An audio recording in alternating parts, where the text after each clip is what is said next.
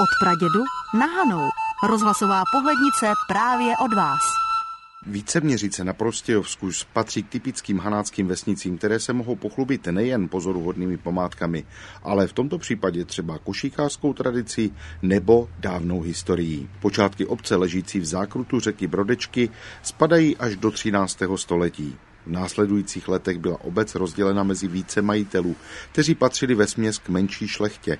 Zajímavé je, že část těchto drobných zemanů dokonce používala i přídomek tehdy z Vicoměřic.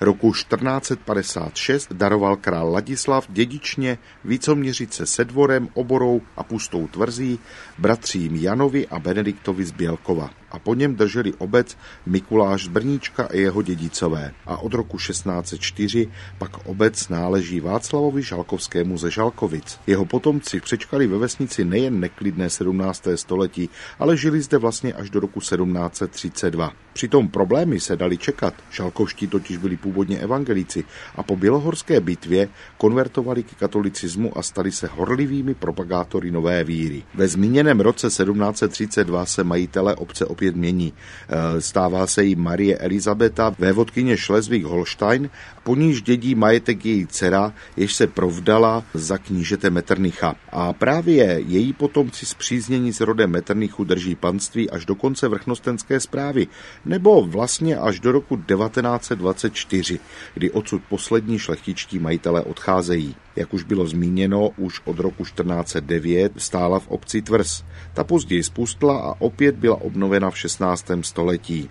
Rod Žalkovských se rozhodl na přelomu 16. a 17. století vyměnit nepohodlné bydlení ve Tvrzi za moderní zámecké obývání a tak přestavili původní sídlo na barokní zámeček. V roce 1840 pak právě Meternichové přestavují zámeček v Ampirovém slohu a jejich potomci zde bydleli až do roku 1918. V roce 1924 přichází nové majitelky zámku, sestry Dominikánky z Olomouce, které zde vybudovali ústav pro slabomyslné.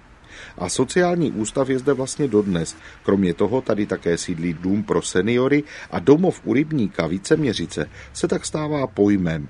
Konec konců ten zámek nad malebnými rákosinami rybníka je dodnes nejznámější památkou obce a navíc opředenou pověstmi, třeba tou o zdejší bílé paní.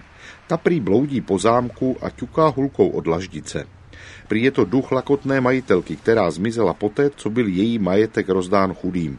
Jiná verze však říká, že jde o ženu, která měla zámek zdědit a její duch stále hledá testament ukrytý kdesi pod podlahou. Obec je dnes přifařena do Němčic, ale kaple svatého Floriána zde stojí minimálně od roku 1713, kdy je poprvé zmíněna. V letech 1866 až 1888 pak byla přestavěna do dnešní podoby, kdy připomíná menší kostelík. Další památkou obce je pak barokní socha svatého Jana Nepomuckého, datovaná rokem 1856, která stojí u zámecké zdi za autobusovou zastávkou.